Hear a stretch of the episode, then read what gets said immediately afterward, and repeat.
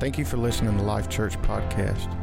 For more information, go to lifechurchofcolumbia.org. All right, grab your Bibles tonight, and uh, there's something supernatural happening with uh, this kingdom advance that God has led us into. So I need you to prepare your hearts and your minds and your spirits right now.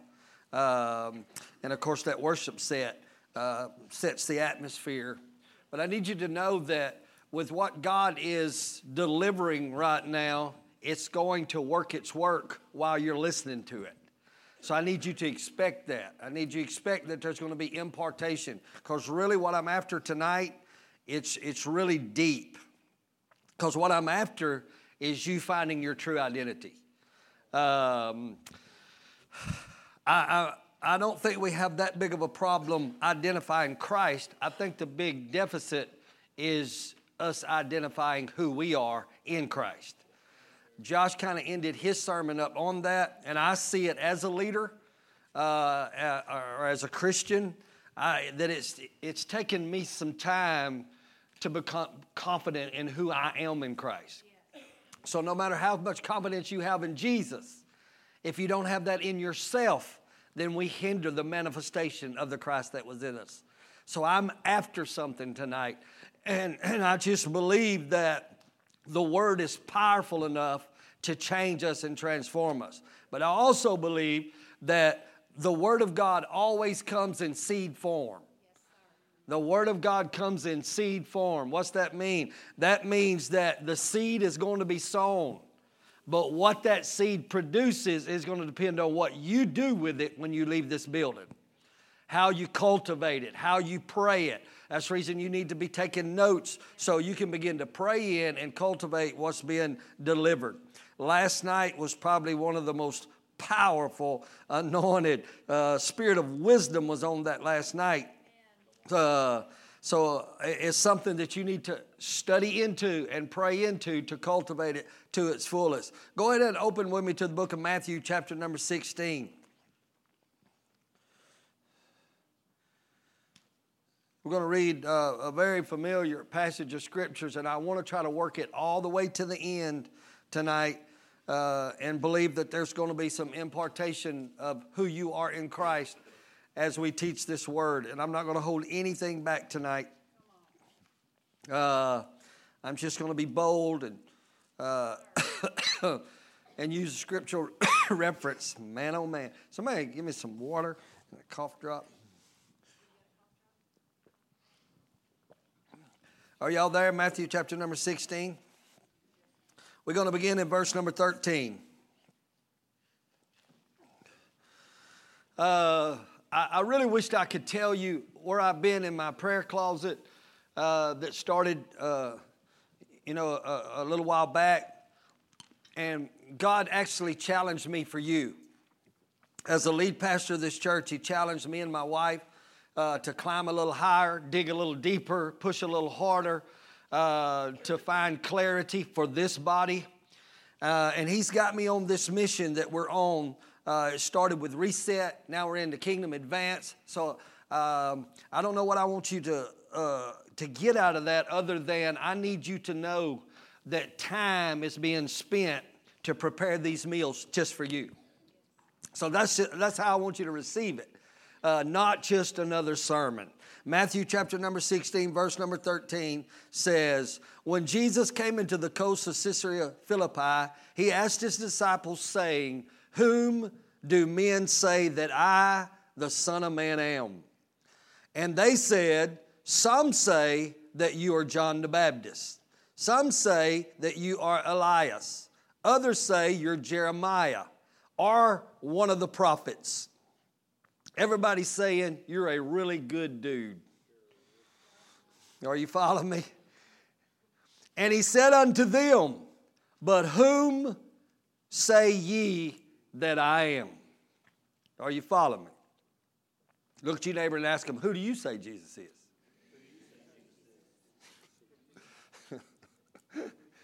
Who do you say Jesus is? Do you have a personal revelation of who Christ is? or do you have secondhand information of who Jesus is? Are you catching it yet? This is going to be the key to building the kingdom. Is your personal revelation of who Christ is. Let's go deeper, okay? Jesus said, "Okay, now you've told me what religion says I am. Now you've told me what the popular opinion of who I am. But Jesus said, I need to know who do you say that I am? Who am I to you? And Simon Peter answered and said, Thou art the Christ, comma, the Son of the living God. And Jesus answered and said unto him, Blessed art thou, Simon Barjona, for flesh and blood has not revealed this unto you, but my Father which is in heaven. And I say unto you, you are Peter, and upon this rock I will build my church, and the gates of hell shall not prevail against it. And I will give you the keys to the kingdom of heaven. And whatsoever you shall bind on earth shall be bound in heaven, and whatsoever you shall loose on earth shall be loosed in heaven. If you're taking notes, I want you to write down the power of identity. The goal of this teaching is going to be, and the goal of God from the beginning, amen. Somebody say, it's always been about sonship. It's always been about sonship. Now, when I talk about sonship, I'm talking about you ladies as well. Uh, but I, I, don't, I won't be clarifying that the rest of the night. It's always been about sonship. God created an Adam and called him his son, right? And Adam fell. So the whole purpose of the coming of Christ was to restore that sonship. That's important that you understand that. But the power of true identity, amen. Write this down. The discovery of my true identity has two components. And that's what we're going to work tonight. The discovery of your true identity has two components. The first component is the discovery of the true identity of Christ. The discovery of the true identity of Christ. Remember, what I'm about to reveal to you is the discovery of my true identity has two compartments, uh, uh, components. Number one is the discovery of the identity of Christ. Number two, the discovery of who I am not. I, I worded it like that on purpose. Two is the discovery of who I'm not. I think we do great error for trying to help you to discover who you are outside of Jesus Christ.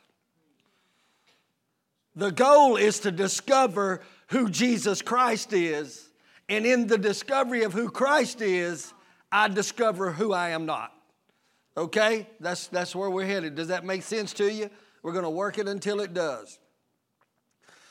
The book of Matthew, chapter number 11, verse number 11. You're right there close to it if you want to look at this scripture with me. It says, Verily I say unto you, among them that are born of women, there hath not risen a greater than John the Baptist.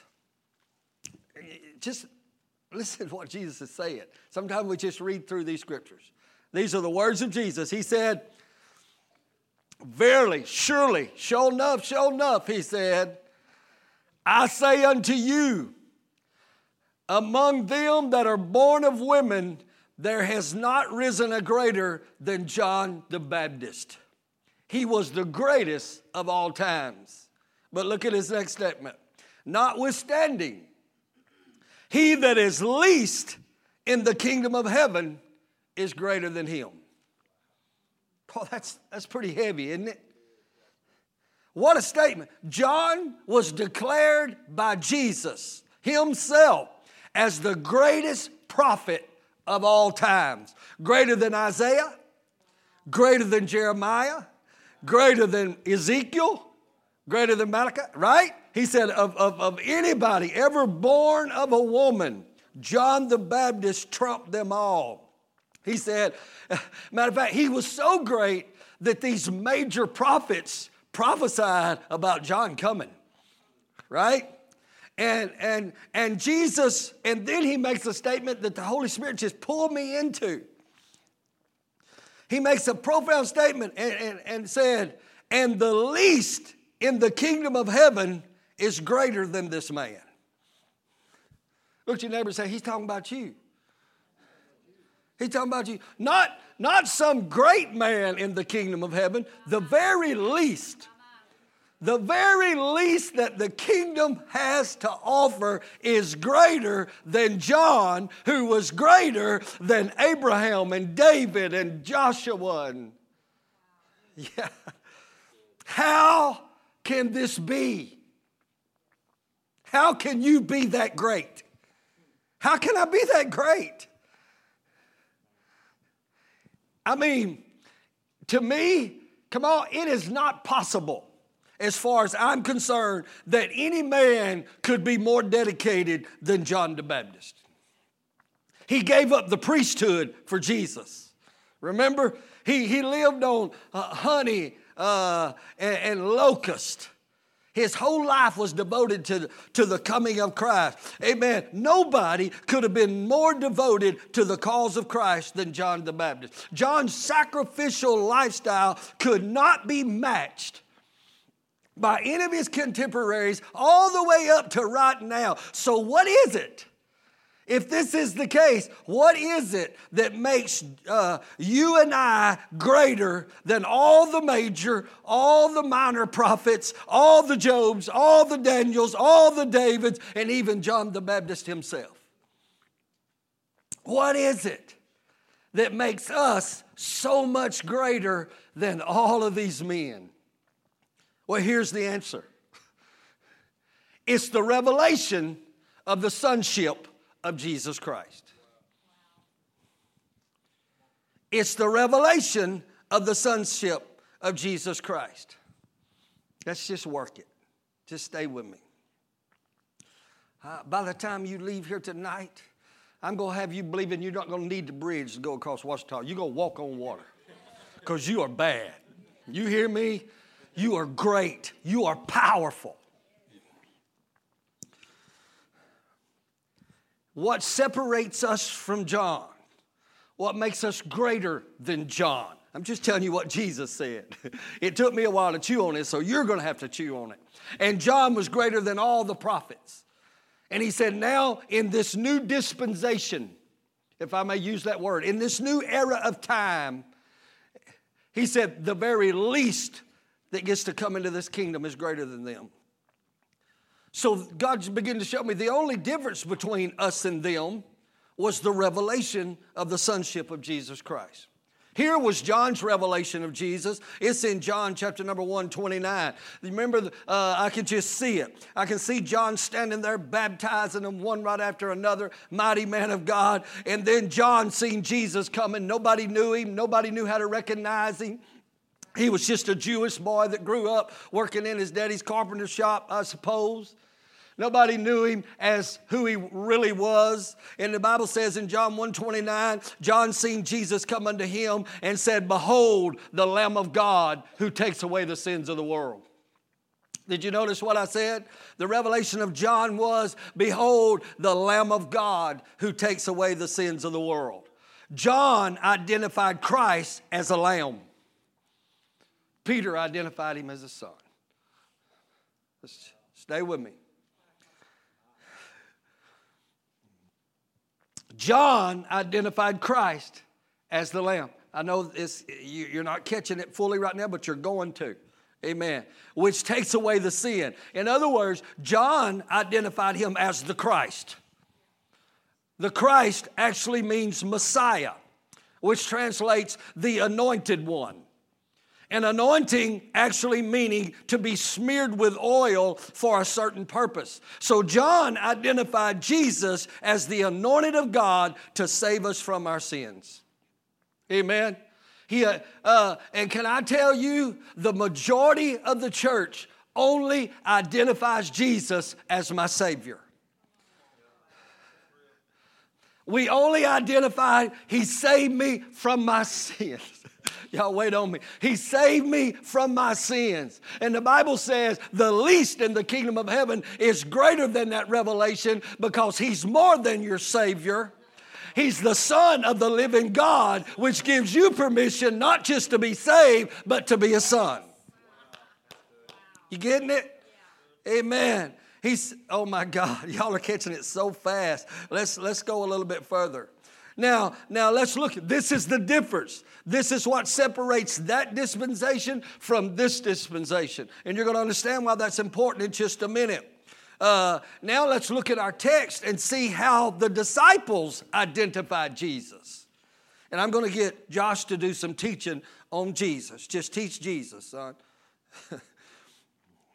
your text back to Matthew 16, 13. And when Jesus came into the coast of Caesarea Philippi, he asked Philippi, he asked his disciples, saying, Who do men say that I, the Son of Man, am? And they begin to say, You're Elisha, you're Jeremiah, they say you're John the Baptist, they say you're one of the prophets. Then Jesus directs that same question concerning his identity to them with, But whom do you say that I am? Now, what I want you to notice is when asked for public opinion about the identity of Christ, they all had a response. When, when they weren't pinpointed directly, uh, they all had a religious response and had no problem telling him what everybody else was saying about him. But but but when when when asked for a personal revelation of his identity, 1% responded. oh, help me tonight, Holy Ghost. 1% had had enough spiritual inner revelation to be able to respond to the question of a personal revelation of who Christ was in a religious church, everybody, amen, can tell you who the preacher said Jesus is. Amen. Who I was told Jesus is. But amen. It's funny how such a small percentage had a personal revelation of who Jesus was. And the, uh, all, all they had was a secondhand account of who he is. Oh, God. Are y'all with me? All they had was a second-hand account. I wonder what you have. Let's just get real. I wonder what I have. I wonder, do we have a personal? And the problem with secondhand uh, an account of the uh, identity of Christ, the only problem with a second-hand uh, account of Christ is that it just puts Jesus in the same lineup with good men. When, when I don't have a revelation from the Father, of the true sonship of Jesus Christ. And all I, I don't know what's the matter with me tonight, but I'm going to be emotional. And all I have is what the preacher's preaching and what the teacher's teaching. Amen. And what I've known from the past of who Jesus is. All it does is put him in the same lineup of good men. And can I tell you, there is a major difference from being a good man and being God. It changes everything when you get Jesus out of the category of what I've heard about him, what, I, what, what someone else told me about him, and when I can say, let me tell you who God revealed to me who Jesus is. Can we go deeper? Now let's look at Peter's response to Jesus' question about his true identity. Matthew 16, 16, and Simon Peter answered and said, You are the Christ, the Son of the living God. Notice, you are the Christ. That's the same thing John said. You are the anointed one who takes away the sins of the world. Peter identifies Christ just as John did. But then he takes the revelation to a whole new dimension and said, and oh, yeah, also, you are the Son of the living God. Oh, yes. In other words, John was saying, Yes, you are my Savior, you are my deliverer, but you're also the Son of the living God. You are the offspring of God. You are the visible, tangible manifestation of God Himself. That's who you are. You're not just a good man, and you didn't just come to take my sins away. You are the Son of the living God. Hebrews says, You are the sole expression of the glory of God.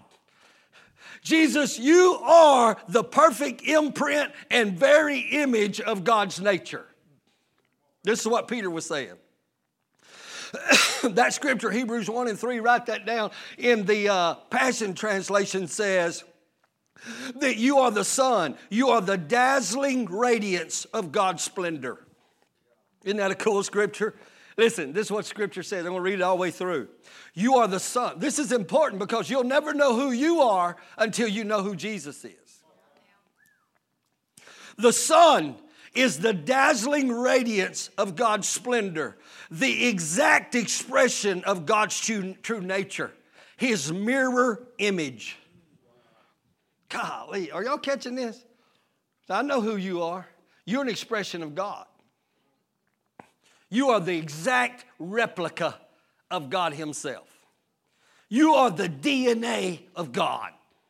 Look at your neighbor and say, He's talking about you. huh? Peter said, You are the Son of God. You are a reflection of God. Tell your neighbor, he's talking about Jesus. So, catch this, write this down. Revelation of the true identity of Christ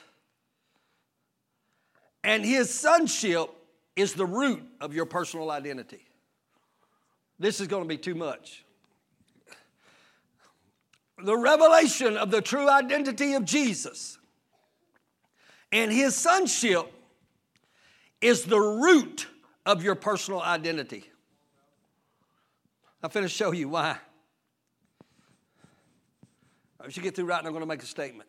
I'm going to say that one more time. Revelation of the true identity of Christ and his sonship is the root of your personal identity.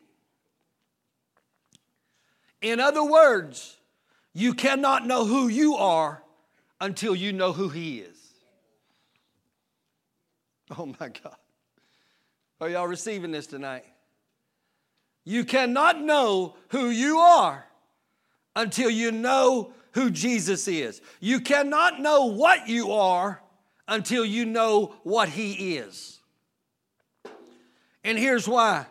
Jesus said to Peter in uh, verse 17, and Jesus answered and said unto him, Blessed are you, Simon Barjona, for flesh and blood has not revealed. Look, he's still calling him Simon.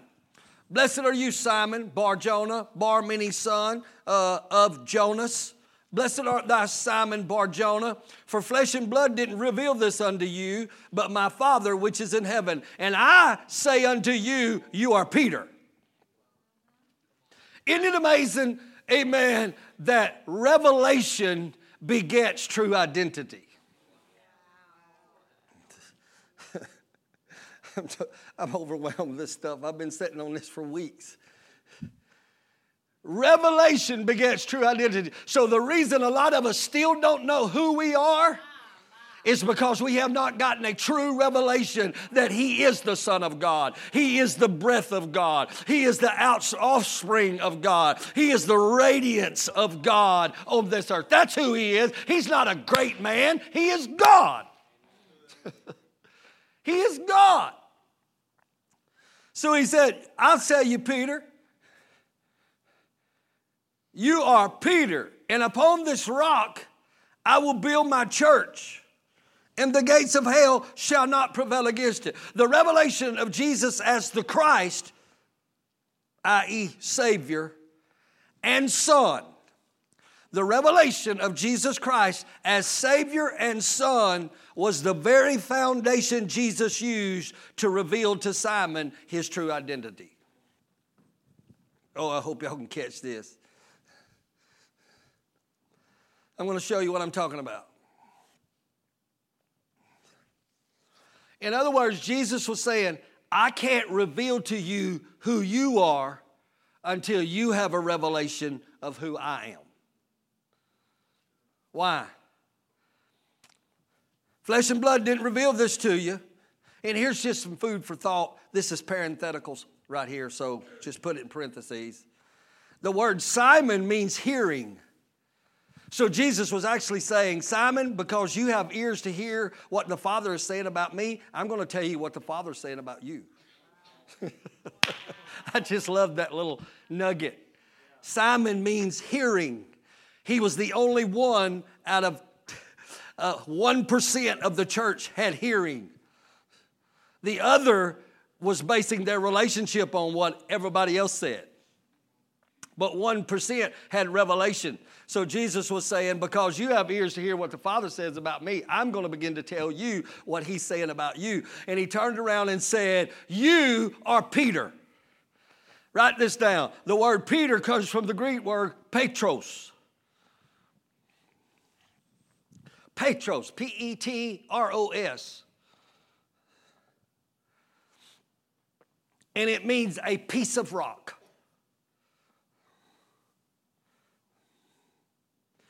Thou art, you are Peter, you are Petros, you are a piece of the rock. And upon this rock, Petra, write that down. I want you to see the wordplay of how Jesus began to swap it and change it and reveal to us great revelation. You, and upon this rock, Petra, P E T R A, which means a mass of rock. You are Peter, you are a piece of a rock, and upon this rock, now you got to understand, we don't understand it, but it was very common by our founding fathers in the Old Testament to refer to God as a rock. Okay? So, what Jesus was saying to Peter was, You are a piece of the mass.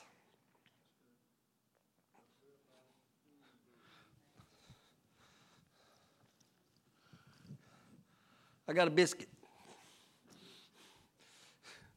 You are a piece of the mass. Uh, that's the biggest I can find. I'm sorry. She's laughing at my mass. You are the offspring of the source. If you don't know what the mass is, of which I am a piece, then I don't know what I am. Are, are y'all catch? Are you with me? I, you, you, you are, Peter, you are a piece of what I am. So if I don't know what the mass is, I don't know what I am. Uh, and, uh, you are a piece of the mass. This, this piece though much smaller, has the exact same composition as the mass. Are, are y'all with me now? Oh, I can tell you catch it. It has the exact same ingredients. You are Peter. You, you are a piece of everything that I am. Amen. You are holy like I'm holy. You are righteous like I'm righteous. Amen. You are strong like I'm strong. Because this may be much smaller, but if you broke it down and got down to the molecular structure of this little piece, it would be the express image of this. Oh my God, go with me. It would be the exact same thing. Though it's smaller, it is no different. It has the same components. So, what makes up the mass is, is what the piece is made of. It's the same nature, it's the same character. That's why the Bible says uh, uh, that we are the body of Christ. And though there is many, we are still one. Are, are, are y'all getting that? Y'all can eat that if you want. though we are many, we are one so that don't make so so so you got the same components i got because i got the same components he's got because we all came some from the same lump so you're no better than i and i'm no better than you but we're all better than all them because we're all like jesus christ Are y'all listening to me? Wow, what a catch! what a catch. Jesus was saying, Jesus was saying, now that you know who I am, you can now know who you are. My God. Now that you know Peter, I couldn't even tell you you was Peter. I couldn't even tell you you was a Petros or whatever I said. I, I couldn't even tell you what your character was until you first found out what my identity is. In other words, now I have a point of reference to who I am. Oh my God, I got to say that to this side. Now that I know Jesus, I have a clear point of reference of who I really am. And in discovering who I am, it helps me now to discover who I am not because I thought I was a failure. I thought I was unworthy. I thought I wasn't good enough. Is anybody listening to me? So now that I'm discovering who He is, now I know who I am. I'm the express image of Jesus.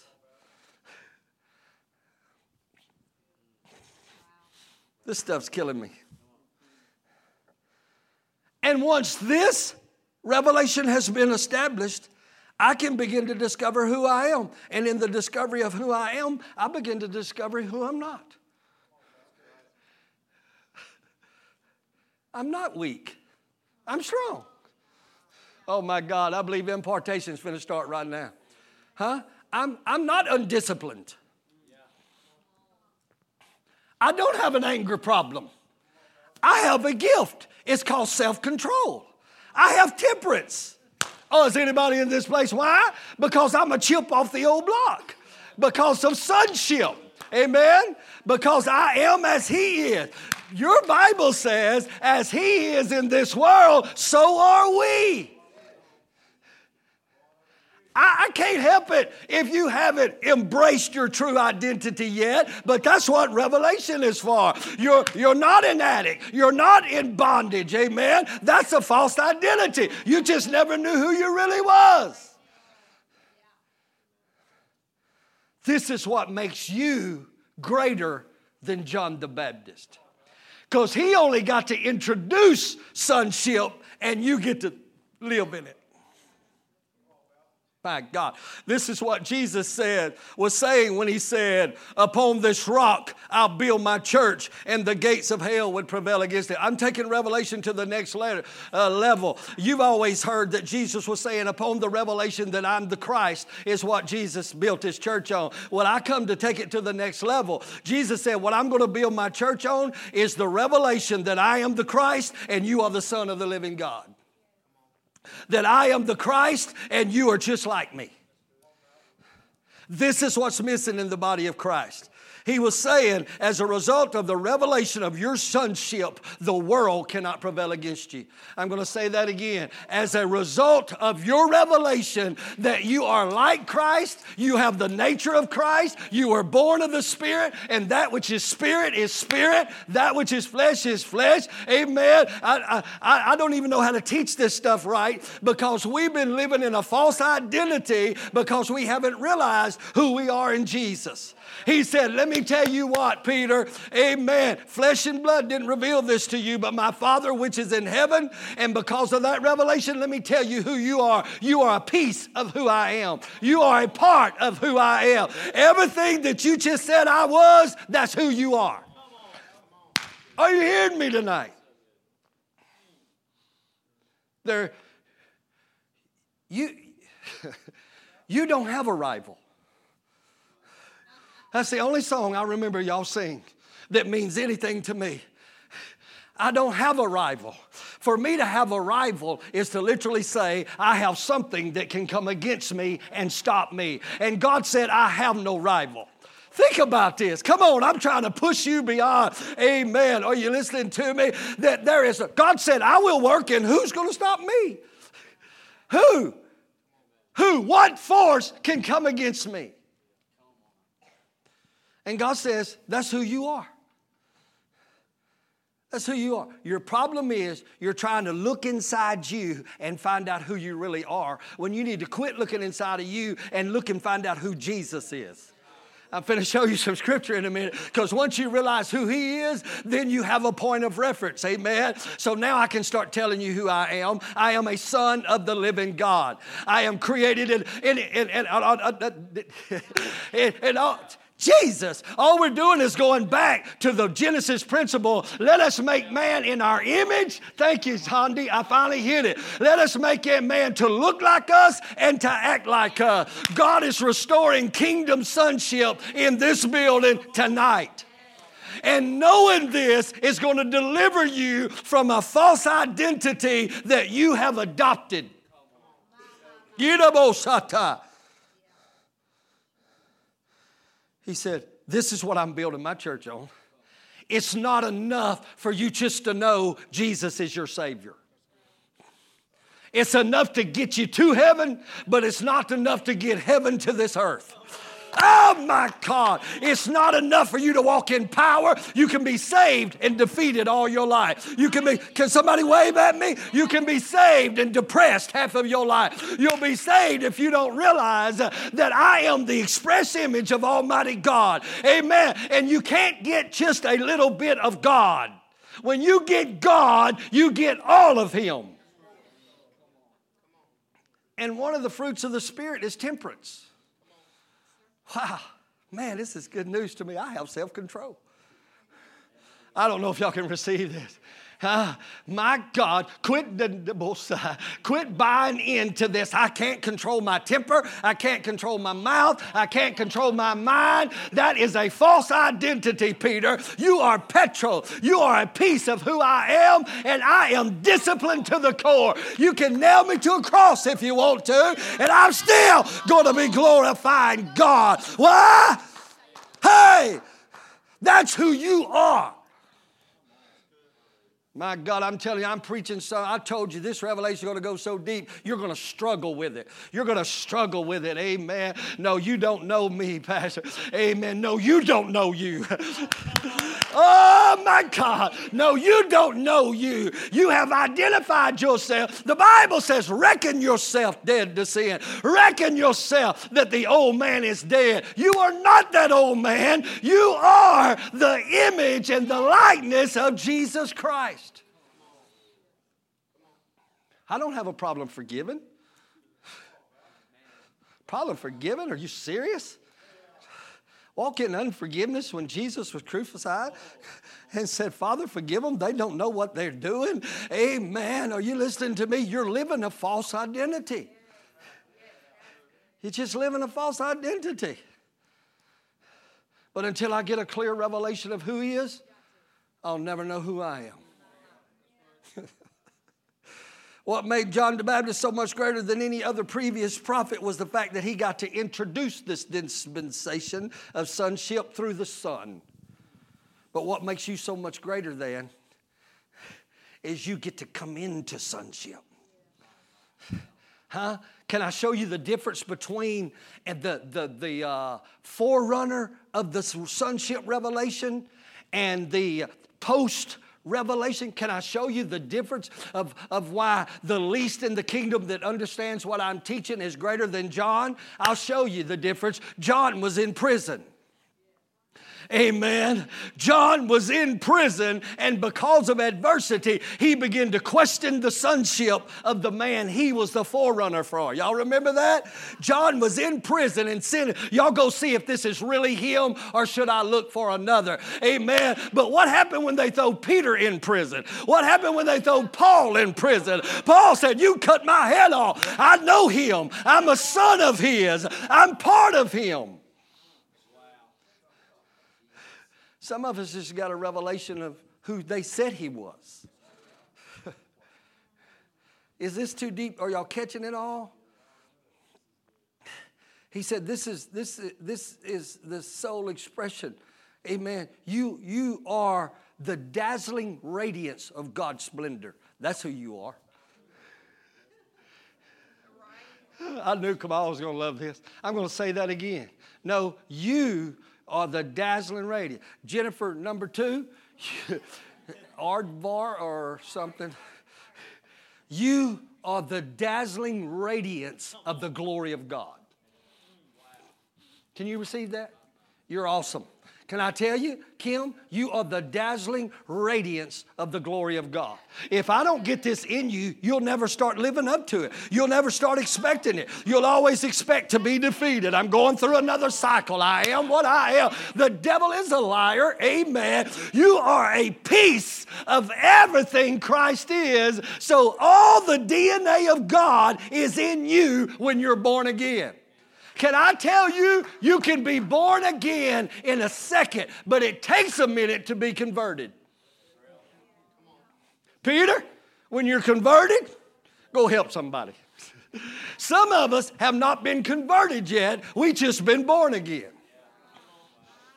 because it takes it takes a renewing of the mind for you to realize who you are. And when we realize who he is then then therefore realize who i am. You don't have to follow me around and say be holy. Don't touch this. Don't say this. You'll say that's not bull that's not even who i am.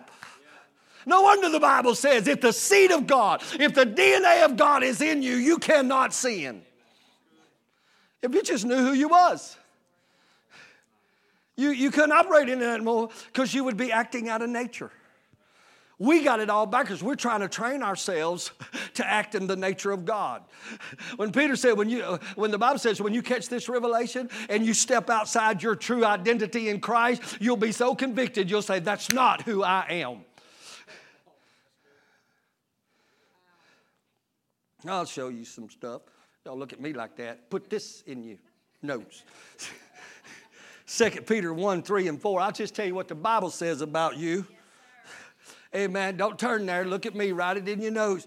Amen. Uh, 2 Peter 1 3 and 4 out of the King James Version, anointed, most powerful.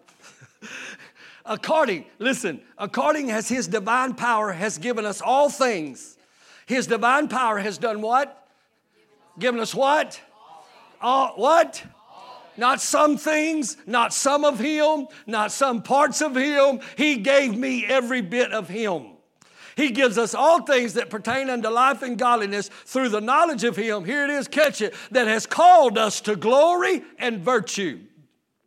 You have been called to glory and virtue. That word called means invited into, to participate in glory and virtue. Glory has to do with splendor, virtue has to do with moral excellence. I'm not trying to be something I'm not, I'm becoming what I already am. what? What? See, religions will try to make you be something you're not. But revelation, you just start becoming what you already am. And it takes the struggle out of it.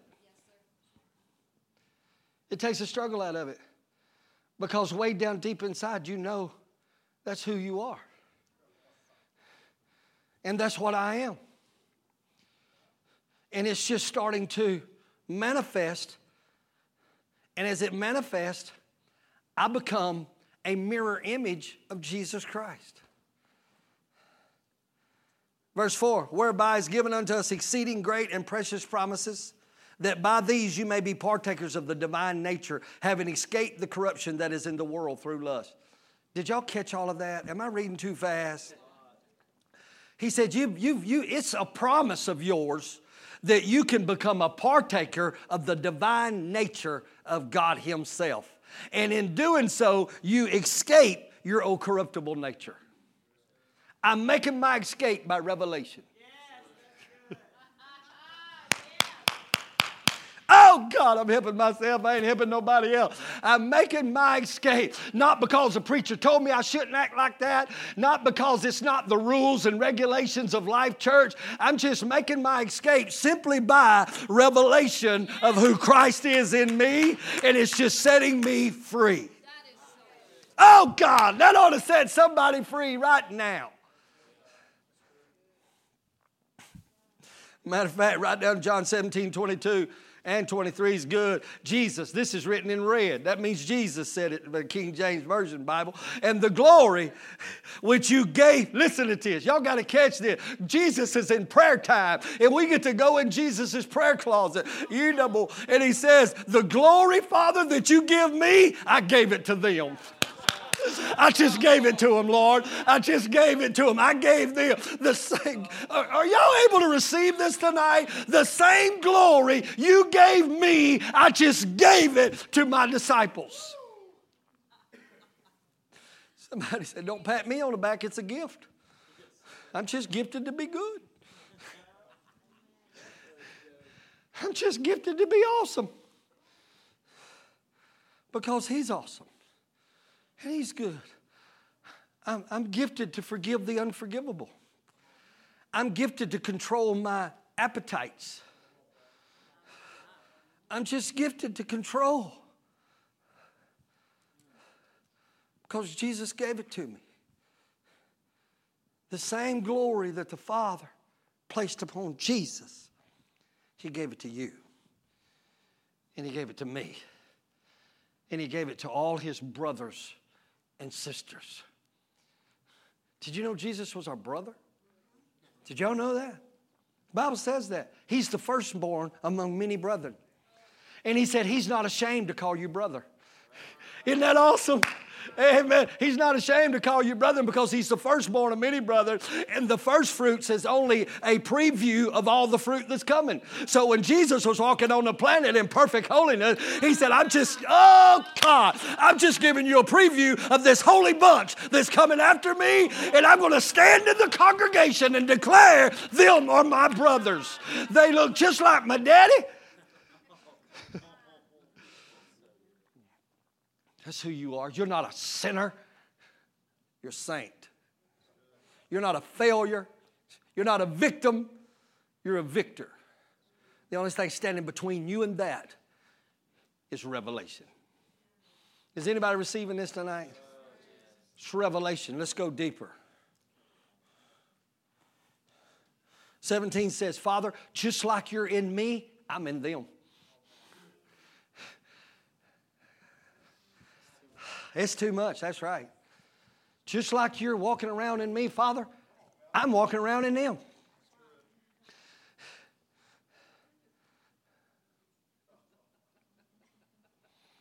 My God, I got some more. It's getting deeper. Y'all ready for it? Are you sure? Are you really sure? 2 Corinthians 3:18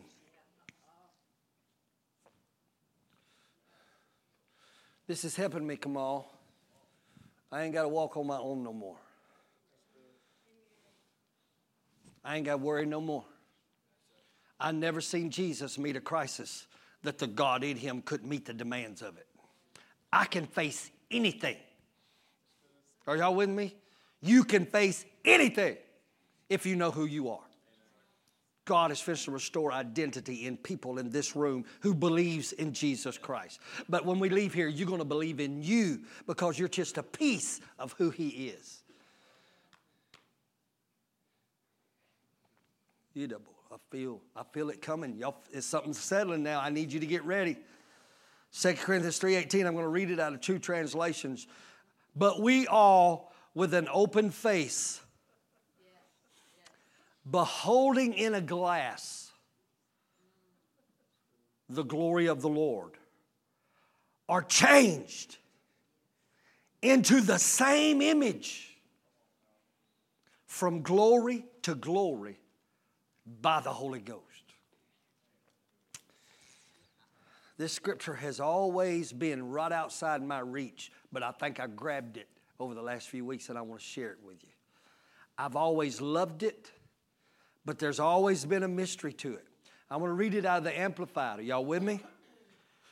And all of us with an unveiled face, this is important. And all of us with an unveiled face, because we continue to behold in the Word of God as in a mirror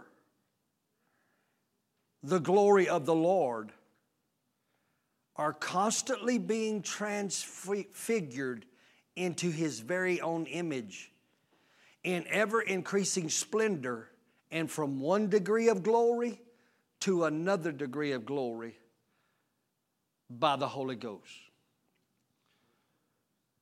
So is it as is it is is this word a mirror that reflects me or is it a reflection of Jesus?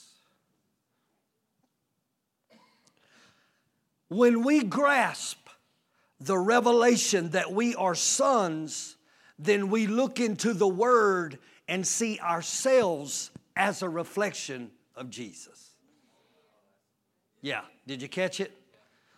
I never, I knew it was a mirror, but I couldn't understand. A mirror is a reflective device. So is it reflecting Jesus or is it reflecting me? Because the Bible says when I look into it, it's the reflection I see that changes me. So, according to what the Holy Spirit has shown me, when we grasp the revelation that we are the sons, then when I begin to look into the Word, we begin to see ourselves as the reflection of Christ. And in doing so, I discover who I'm not. Did that work? Because in my eyes, I'm a failure. In my eyes, I'm weak. In my eyes, I may not measure up. But when I look in here and see the reflection of the Christ of which I am a piece of, then the reflection is telling me that's not who you are. Oh my God. You're not weak. You're not unholy. You are not unrighteous. Are you following me? Amen. Amen. You are the image and the likeness of Christ. And when I finally begin to see myself that way, I start acting that way. See, we got it backwards. We try to make you be holy before you see yourself as holy. Oh my God, somebody got to get a hold of that right now. And so we're in bondage all of our life. You better hear me and hear me good. I am not saying you can live like hell. I am nowhere near preaching that you're like Jesus, even when you're living like hell and, and acting like hell and all of that. No, no, no, no. Amen. What I'm saying is, if I'm truly born again, I will see the righteousness of Christ in a reflective device called the Word of God, and then I'd identify, oh my God, I'm not that hellion. I'm not that. And now that I've discovered who I am, I learned how to walk right. Oh my God, are y'all catching this? All of a sudden, it's not a ball and chain. Amen. I love this. And now I'm going to read it out, out of the Passion Translation, out of the book of James, chapter number one. I want to show you what this looks like the mirror business. Are y'all catching this? Is it clear that when you're reading red, you're reading about you? I know that's a, that's a, that's a big statement. If you are a piece of Him, then everything you're reading about Him, you possess. Huh? Is that the word? Peter, you are a piece of everything I am. So if I want to learn who I am, all I got to do is learn who Jesus is. And Jesus ain't ugly. Jesus ain't mean. Jesus ain't rude.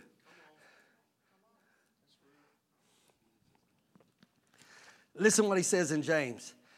If you listen to the word and don't live out the message you hear, you become like the person who looks into the mirror of the word to discover the reflection of his face in the beginning.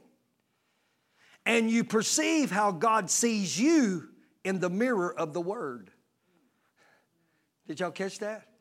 You see how God sees you by looking at your reflection in the Word. But you go out and forget your divine origin. Isn't that cool? But those who set their gaze deeply into the perfect, perfecting law of liberty are fascinated by and respond to the truth they hear, and they're strengthened by it and they experience God's blessing in all they do.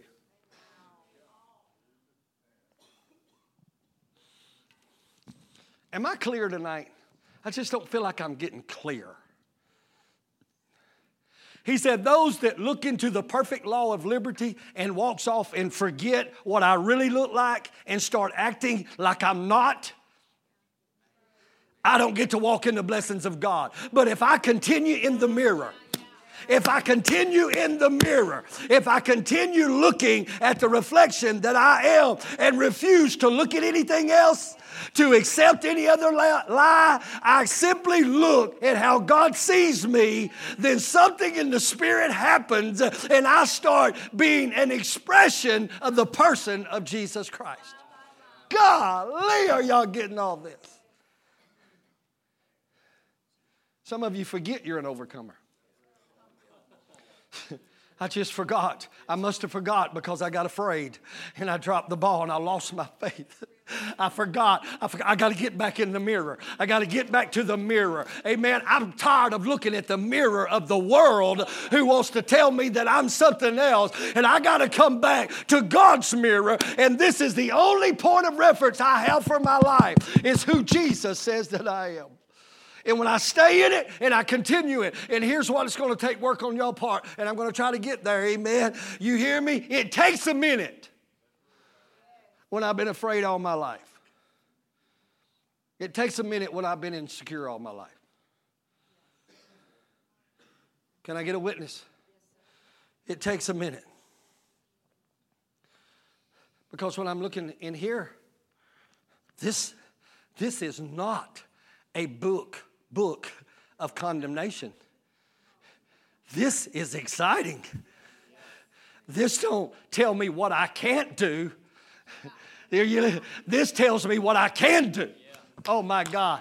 Are you listening to me? It, it's not a, a, a, there is now no condemnation to them that are in Christ Jesus. He calls this the perfect law of liberty. And if I just stay in this book, it sets me free of the things this, this book's about us. It kind of reminds of those scriptures. Y'all want to write them down? 1 John 4 17, it says, Herein is the love made perfect, that we have boldness in the day of judgment, because as He is, so are we in this world. Can y'all wrap your minds around that? It says, As Jesus is, so are we.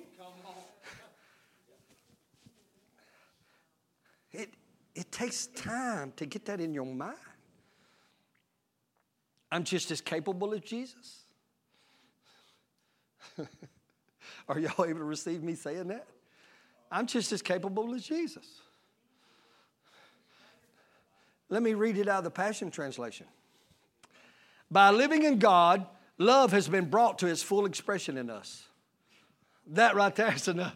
By living in God and not coming out, the full expression of God is brought out in us. Because all that Jesus now is, so are we in this world. Quit waiting for the sweet by and by to be like Jesus. When he said, As he is in this world, Amanda, so am I. This is liberating.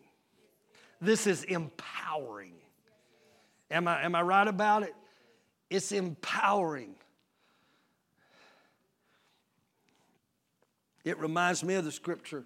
In the beginning was the Word, and the Word was God, and the Word was with God, and the Word was made flesh and dwelt among us, and we beheld the glory of the only begotten. Do you realize Paul wrote, You are letters written by Jesus Christ, not with ink or on stones, but you were written, it was carved on your heart. He was saying, You are the Word of God made flesh, and people get to behold the glory of the only begotten of the Father. what? I told you I'm going to make some statements tonight. It's all in your Bible. You are a written epistle. You are the Word of God made manifest for others to see the glory of our God. Golly.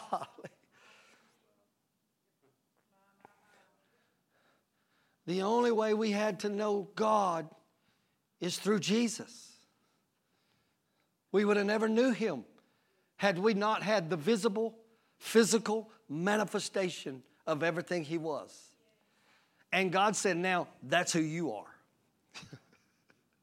You are the visible, physical, physical, physical, tangible manifestation of the glory of God. You. You, you little guy with your head on backwards. You. You. Bailey, you. Hank, you. That's who you are. Now you don't know me. You don't know me and my little temper tantrum. Amen. I tell you, the devil is a liar. If you are born again, that's not who you are. Oh, you don't know me. I'm too bashful. I'm too shy. The devil is a liar. That's a false identity. You're looking in the wrong mirror. That's a wrong reflection. That's a distorted view. E double side. That's a distorted view. Amen. Your problem is you're going to the Bible, but you're not removing the veil of who you was with an unveiled with an unveiled face you got to come to christ. I got to take off who i've always looked you're looking through the filter of your dysfunction and a christ that's never been dysfunctional. So now you got to get the veil off. You got, you got to get the veil off. You even pray with a veil. You hear the word with a veil Oh my God, I don't know how to put that. I, I, it's real, and the Holy Ghost keeps saying that. Amen. So as a result, the Word can't transform me into the likeness of Christ because I'm looking through the veil of how I've always been, how I've always acted, how I've always responded. He said, but with an unveiled faith. Some of you looking through the veil of denomination, tradition. He said, but when you get your, va- your face unveiled, that veil is shadows, it's lies.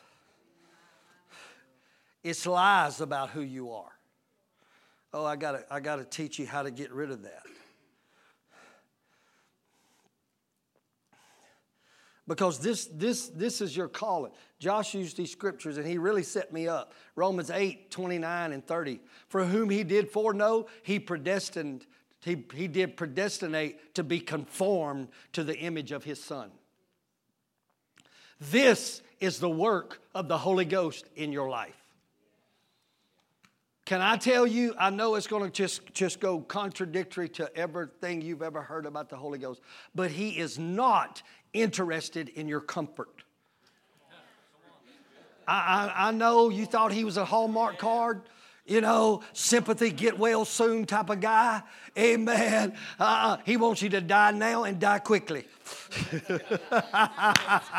he wants you to go ahead and die now because he's got one mission in mind, and that's to bring glory to Jesus Christ. So he's not interested in com- comfort, he's interested in, he's interested in conformity. And he will squeeze you till you squeal Jesus. Boy, that was deep. Are you listening to me? That's his whole goal. Why? Because he knows you'll never walk in fulfillment till you start acting like you were created to act. And you start operating like you were created to operate. So he knows that his whole job is to conform you into the image of Jesus Christ. Oh, that's that scripture. I didn't know it. Whom he did foreknow, he did predestinate to be conformed to the image of his son, that he may be the firstborn among many brethren. Jesus wanted lots of brothers. But he wanted brothers that he's not ashamed to call them brethren. And he's not ashamed to call you brethren when you operate in the same dimension that he operates in. And he, he didn't stop there. Y'all still okay? Y'all want some more? Moreover, whom he did predestinate, he called. Whom he called, he justified. Whom he justified, he glorified. He said, I'll take care of all of it for you. Don't worry about that little, that little twerk you got. You know, that little, what, uh, is that the right word? I don't know what twerk is. That little, that little, I know you ain't no angel. You, you, you look like an angel, but you're not an angel, and you got some stuff. And God said, uh, uh, uh, But I'm going to take care of that because I'm going to justify you. I'm going to call you first. I'm going to give you an invitation to be a son. That's the first. Amen. I'm going to give you an invitation to be a son. And then when you come in, you can't clean yourself up. So I'm going to justify you yourself. You know what justified means? That's not that paper Jennifer used to be in every week. Amen. That's Jennifer number one. Jennifer number two. That wasn't talking about you. Amen. Are you listening to me? Amen. No, justified means justified never sinned. Justified never messed up. Justified never broke the law. Justified he said, I'm going to justify you, and that ain't all. He said, Those who I justify, I'm going to glorify. You are a glorified individual. You know what glorified means? It means to make glorious. Ain't that something? Just look at me, y'all. I'm just glowing with Jesus. My God, I need some help. I need you to look at your neighbor right now and say, I'm just glorious. I'm just glorious. I'm just glory. I'm just glowing. I'm just glowing with the nature of God. I'm just glowing with the nature of God. I just shine everywhere I go. Amen.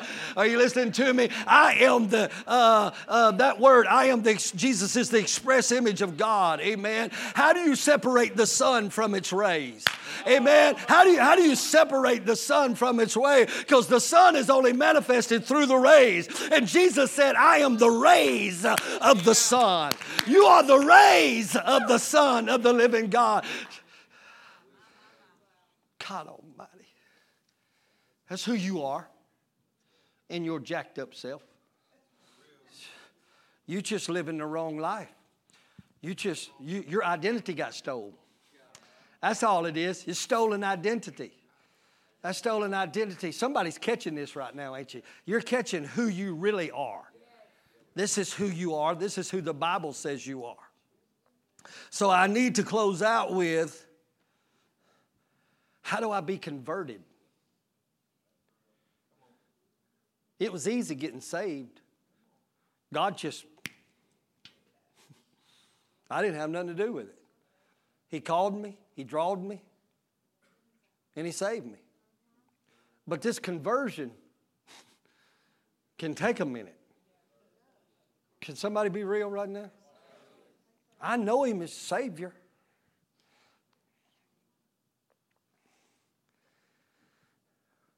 Josh almost stole the climax of this sermon with this statement. I took these down out of his notes. Appreciate the help. The Bible says, as a man thinketh in his heart, so is he.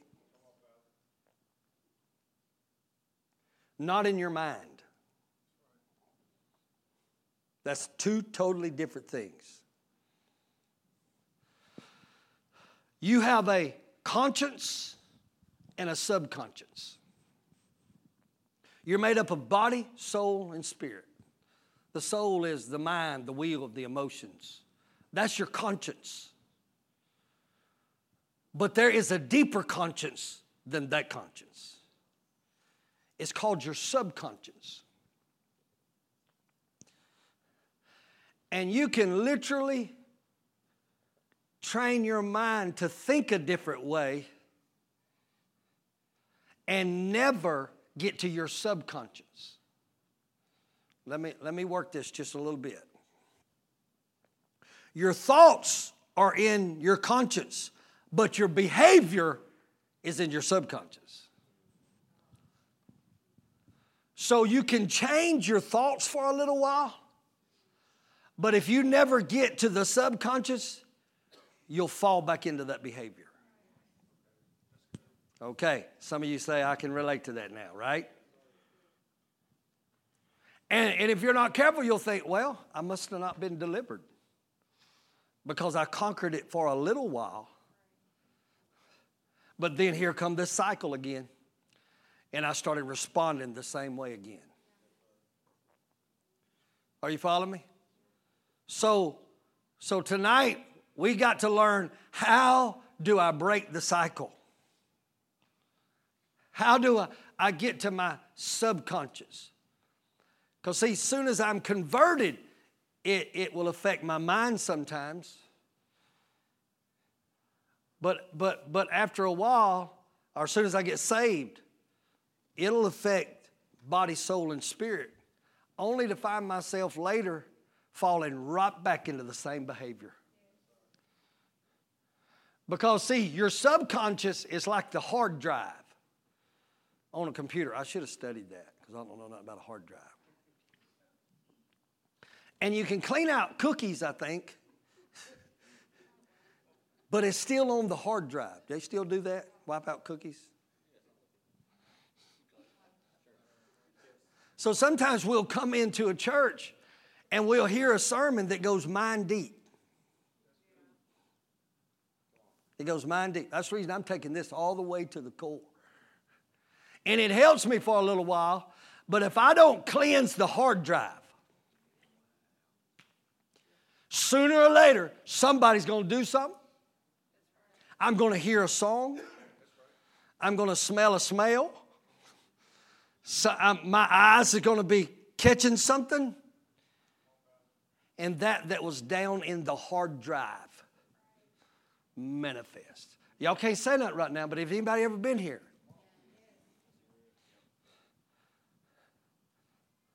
So tonight, we're going all the way to the hard drive and we're going to cleanse it. We're going to cleanse it. Because once it gets cleansed, that's where your behavioral patterns come from. And then it begins to affect your behavior. Well, there's only one way to cleanse the hard drive it's the same way it got programmed. It got programmed by repetition. Are you following me? That's how it got programmed. Because you see, sin, uh, every man is tempted when he's drawn away by his own lust. Amen. That still, still, it didn't kill you. Still, it didn't get to your hard drive. It just started pulling you out. It was up here. And if you would have captivated it then, you'd have been okay. But because it kept drawing you, it says, when lust has conceived, boom, it created a behavior. Are y'all with me? It created a behavior. And it's down in there now. And it's down in there. And even when I get saved, and I start trying to do the right thing, and there, there's going to come a situation to where you're going to be put back in that same situation, and that that's still in that hard drive will manifest itself. So there ain't but one way to cleanse the hard drive, and it's by repetition. It's by repetition. Y'all stay with me just a little bit.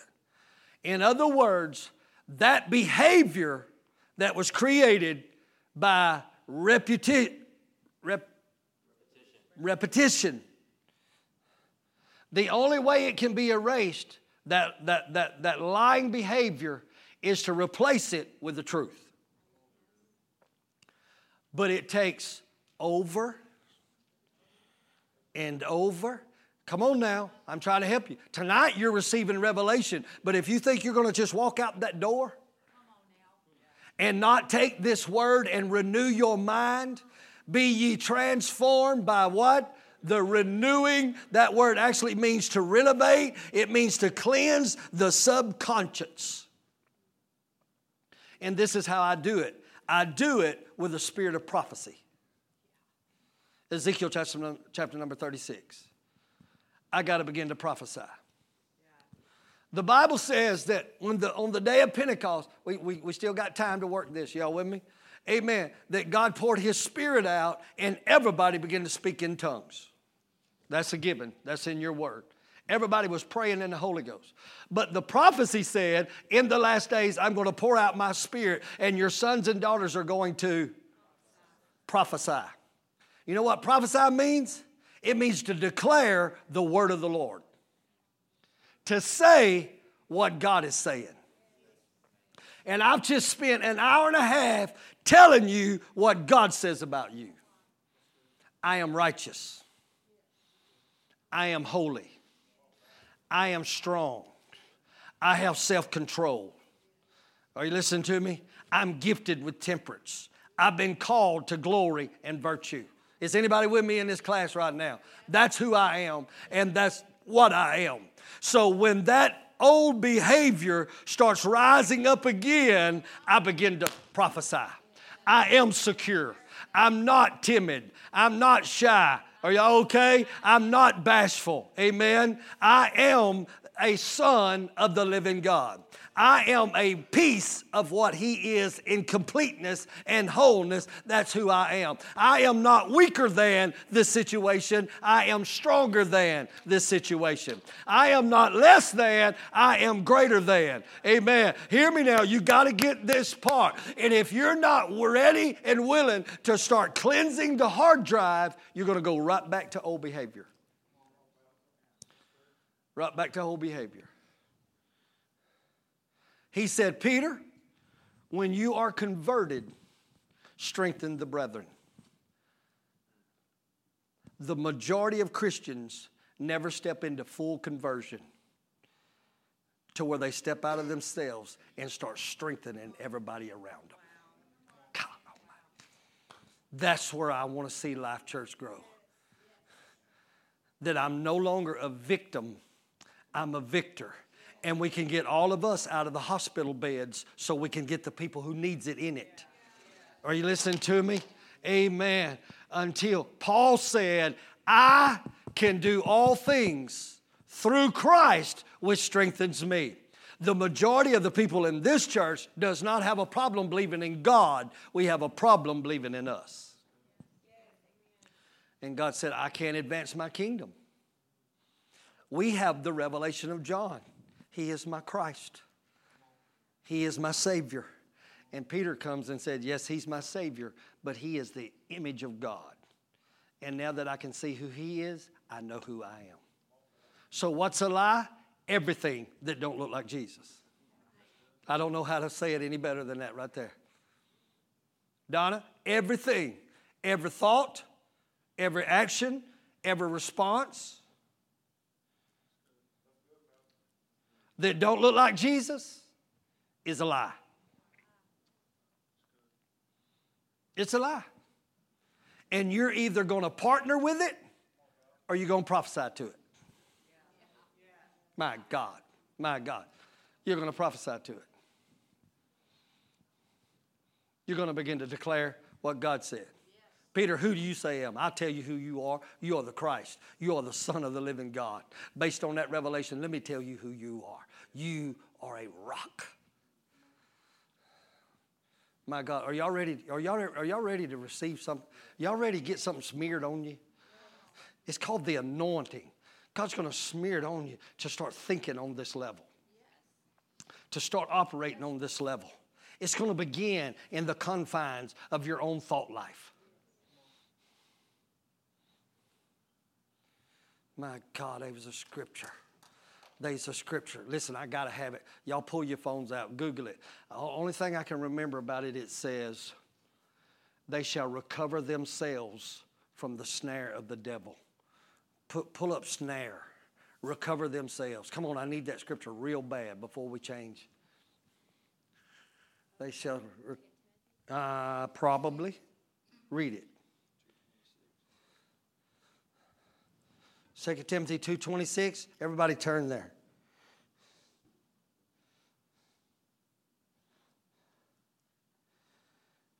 Second Timothy 2.26. That sounds right. Okay, yeah. Are y'all there? King James Version. In meekness, instructing those that oppose themselves. I'm instructing you because you are your world's greatest enemy. You're standing in opposition to yourself. You're standing in opposition of who God says you are by acting outside the nature of Jesus Christ in meekness instructing them who oppose themselves. If God peradventure would give them repentance to the acknowledging of the truth. Oh my God, Josh, God has brought us back to repentance tonight. And I'm repenting for opposing myself, and I'm going to acknowledge the truth. And the truth is, I'm victorious. My God, can y'all, huh? uh, Passion, is it good? Oh, we just doing Bible study tonight. Second, what was it? Second Timothy 2. 26 says, Oh my Jesus. This will cause them to rediscover themselves and escape from the snare of Satan who caught them in his trap so they would carry out his purposes. This revelation is going to help you rediscover yourself. Let me finish that out in the King James Version and we're going to pray. And that they may recover themselves out of the snare of the devil who are taken captive by him at his will. I wanted to read that because all I can do is give you the revelation, and then you have to recover yourself. You have to rediscover yourself. Are y'all feeling the weightiness of this right now? That you've been this way for what, Tammy? 70 years?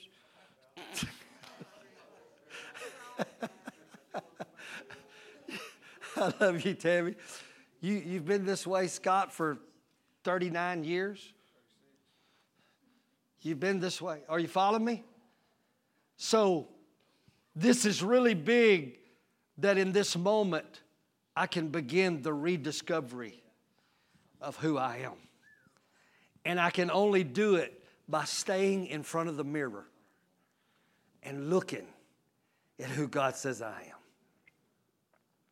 Tammy, you are not less than because we're all a piece. We're all a piece. The only thing that really makes us greater than and less than is the way we see it. So, you know what? Now we can all be confident. We can just all walk around in confidence that I am who He says I am. And I am what He is. So, why should I be sheepish?